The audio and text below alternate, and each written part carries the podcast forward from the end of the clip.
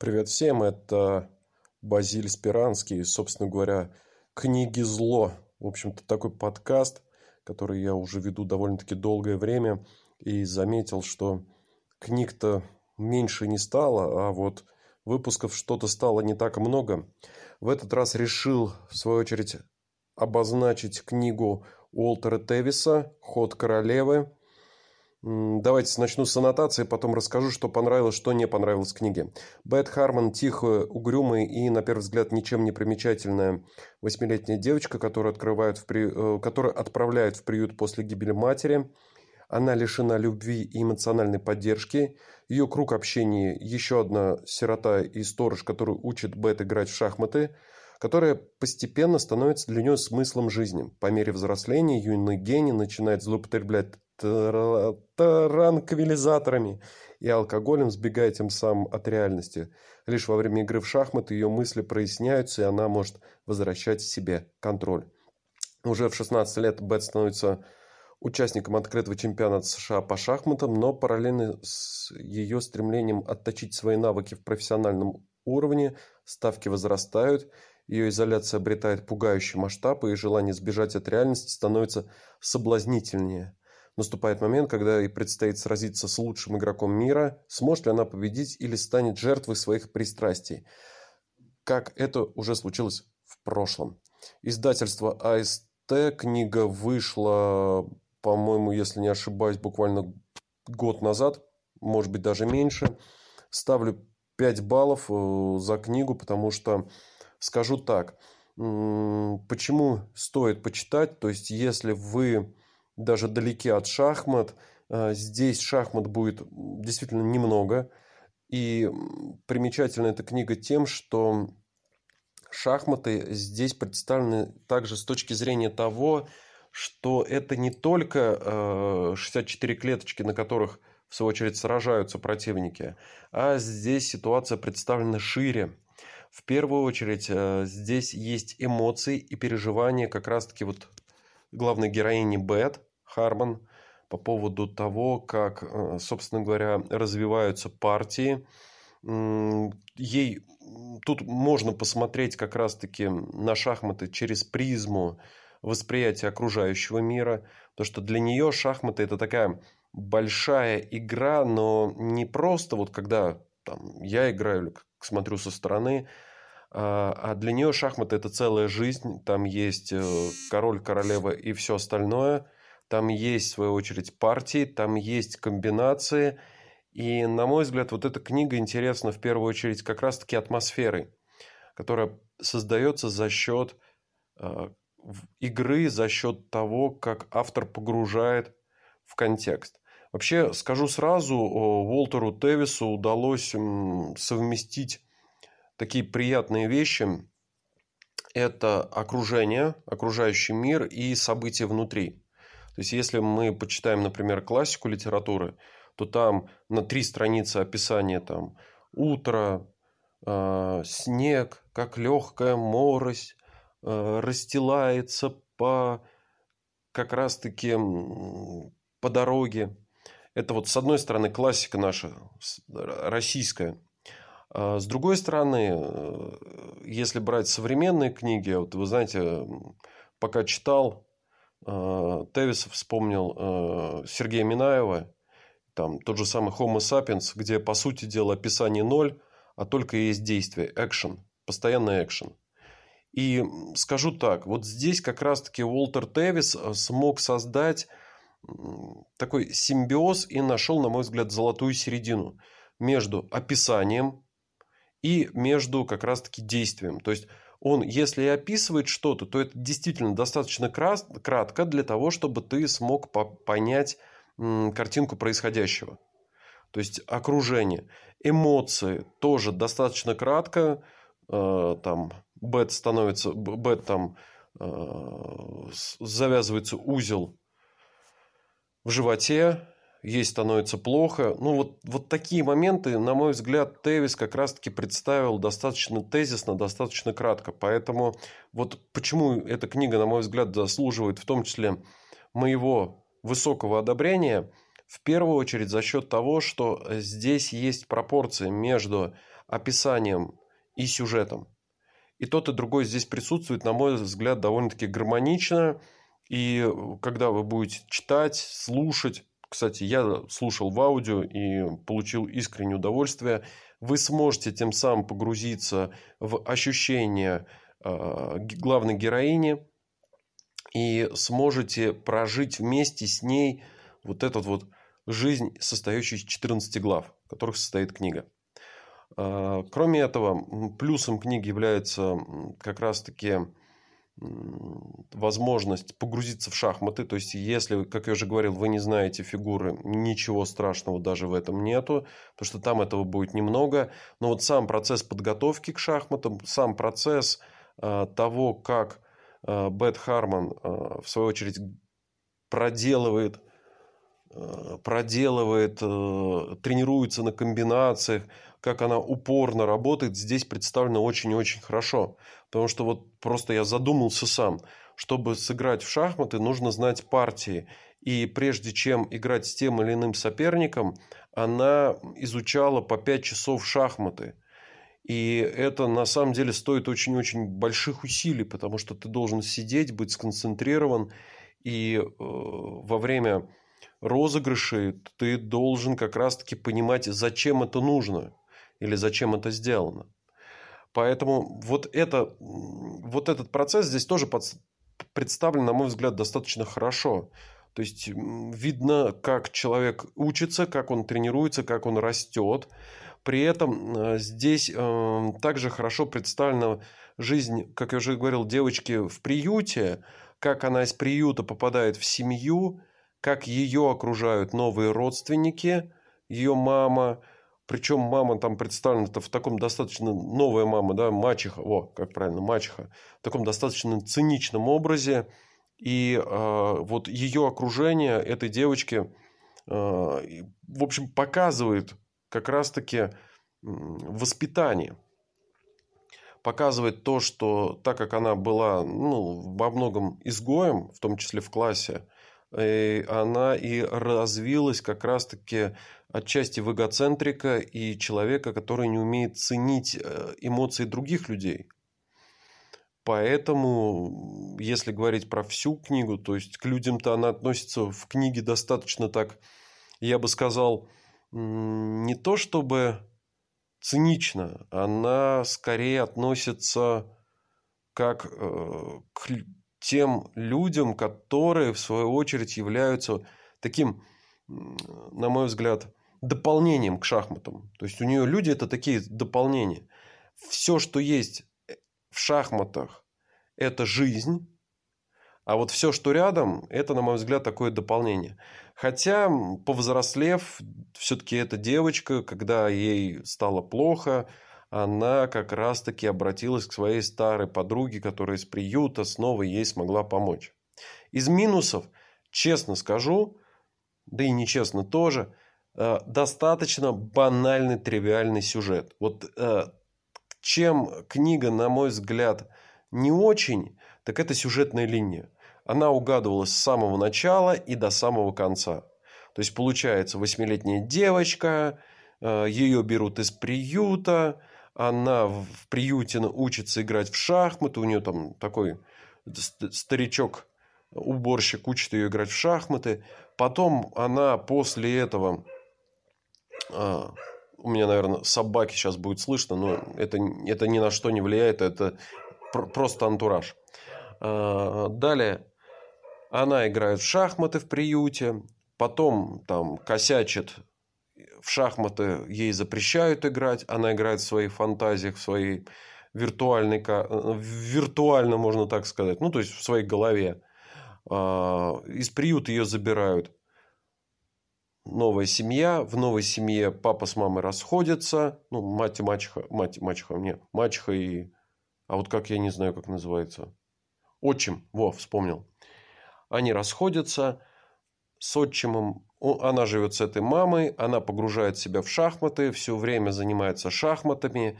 Дальше э, в сюжетной линии получается так, что она играет на одном, втором, третьем турнире, потом она доходит до э, самого главного турнира, одного из самых главных. То есть в итоге там поездка в Россию, а точнее в СССР, где любят шахматы. Это действительно так, в СССР любили. Это была одна из самых главных игр.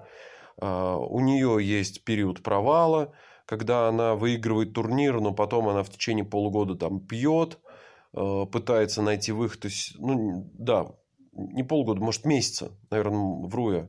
Или нескольких месяцев. Ну, наверное, нескольких месяцев пьет, и ищет выход из ситуации, находит свою старую подругу из приюта, которая ей помогает из этой ситуации выйти. Она помогает ей с помощью физических упражнений. И та становится уже на голову выше приезжает в Москву, сражается с самым главным антагонистом, это советским шахматистом, побеждает его, и вот, собственно говоря, на этом заканчивается сюжет. То есть, все эти сценарии читаются с самого начала, и какой-то непредсказуемости нету. То есть, вот вы знаете, вот такая банальная, достаточно топорная история, которая вот развивается по тем канонам, которые пресловуты как раз-таки таким э, книжкам, э, которые в дальнейшем становятся фильмами. Потому что «Ход королевы» – это сериал на Netflix, э, который был снят. Его можно посмотреть. Честно, не смотрел специально. Скорее всего, посмотрю только после того, как прочитаю. Ну, вот как раз теперь после прочтения книги. И э, книга вот в этом плане, я думаю, сериал тоже будет самое. Вот довольно пресловутая сюжетная линия, она читается с самого начала, каких-то сильных отступлений от сюжетной линии нет. То есть есть герой, он развивается в течение книги, э, должен встретиться с главным антигероем-антагонистом, но перед этим, чтобы герою, герою обязательно попадает в яму, а именно у него он терпит неудачи, находит спутника человека, который сможет ей помочь, и потом вот а, в итоге побеждает герой, на этом книга обрывается. Вот на мой взгляд, сюжет банален. Это первый момент. Второй момент. Что из книги такого, что, на мой взгляд, ну, не очень. Достаточно, э, мягко говоря, Уолтер Тевис представил советских гроссмейстеров и Советский Союз, ну, как-то очень странно. Вот реально странно. Потому что, ну, понятно, там суровые русские, вот эти вот стереотипы суровые русские, которые э, необщительные, э, при этом выглажены. Тут соглашусь. Суров... Мы, да, мы, наверное, суровый народ. Конечно, после 24 февраля в свете последних событий суровый – это, наверное, не то слово. Ну, допустим.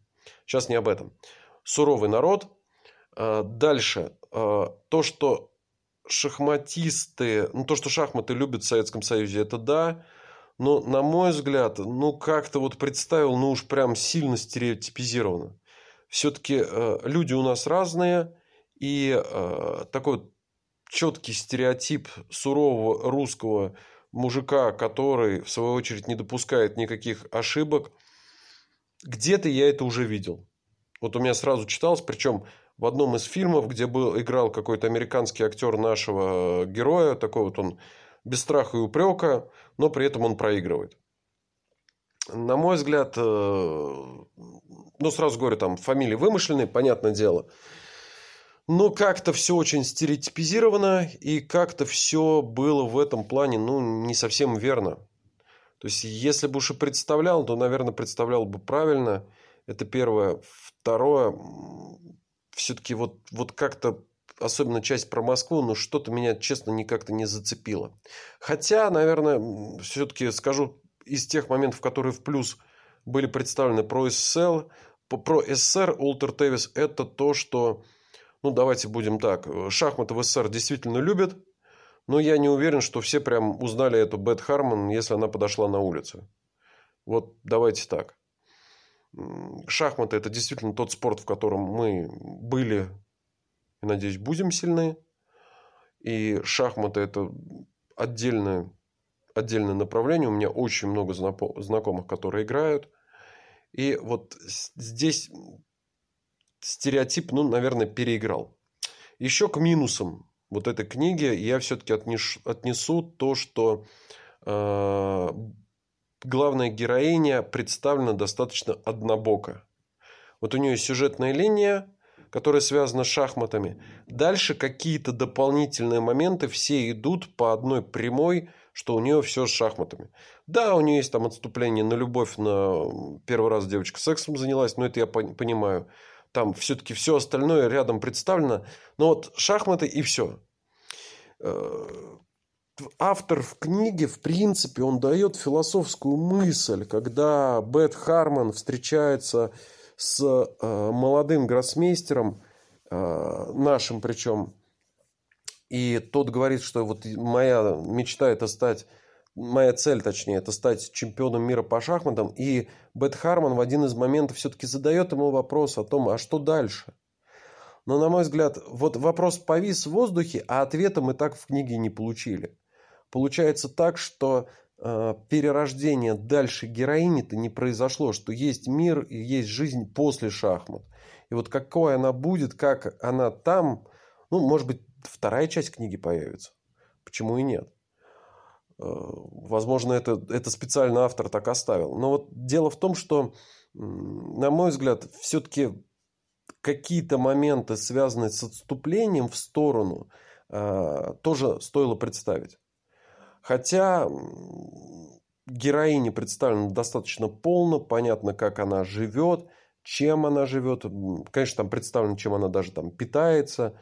Ну, там, пьет алкоголь, пьет транквилизаторы, это все понятно. При этом, ну, вот как я уже говорил, то есть вот, вот как-то вот одна стезя, одно направление, и все достаточно топорно. Опять же, на мой взгляд. Потому что я читал много книг наших отечественных авторов, и вы знаете, э, если даже была какая-то сюжетная линия такая топорная, э, то все равно какие-то вот моменты ухода в сторону были все-таки интересными. Э, здесь же, ну вот как-то вот все вперед и все. После книги мне захотелось поиграть в шахматы. Я действительно скачал приложение, я погрузился в атмосферу, и вот э, из-за атмосферы этой книги ее стоит почитать. Как там представлены ее переживания, как она переживает по поводу хода, как она пробивает, ну, проигрывает комбинации, как она э, смотрит на соперника.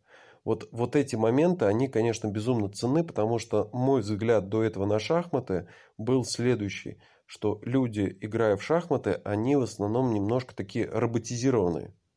Ну, то есть у них нет эмоций, они не допускают ошибок и так далее.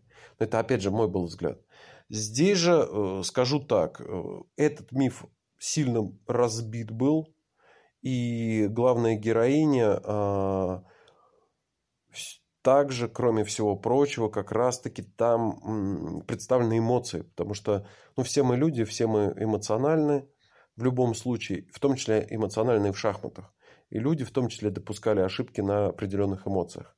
Вот ради вот этих вот ощущений, ради вот этих вот моментов, чтобы посильнее погрузиться, познакомиться с атмосферой внутри шахмат, э, на мой взгляд, стоит прочитать как раз-таки э, эту книгу. Вот таким получился обзор на книгу Уолтера Тевиса «Ход королевы» рекомендую почитать. Не знаю, что там в сериале, потому что, как я уже говорил, сериал до сих пор не смотрел. Скорее всего, посмотрю после. Я специально сначала книга, а потом уже сериал, потому что знаю, что книга и сериал могут сильно отличаться. И э, в книге это авторское изложение, в сериале это будет все равно изложение режиссера и сценариста. Э, иногда это бывает один человек и тот же, а, ну, я имею в виду сценарист и автор книги. Иногда бывает это разные люди, подчас разные. Поэтому сериал, наверное, посмотрю. Друзья мои, э, подписывайтесь на мой канал «Книги зло». Буду делать дальше обзоры на художественную литературу. Если ставите лайк, значит, я понимаю, что все вам понравилось и стоит делать обзор на художественную литературу. Если ставите дизлайк, тоже понимаю, что на художественную литературу делать обзор не надо. Потому что экспериментирую с форматом, пытаюсь понять, какой же формат лучше выбрать, за счет чего лучше его выбрать. Читайте книги и э, оставляйте, если возможно, комментарии. Можете мне на любых площадках оставлять комментарии, чтобы я понимал все-таки э, для себя, что стоит освещать и как стоит освещать. Еще раз всем спасибо огромное. С вами был Базиль Спиранский. Это подкаст «Книги зло». До встречи.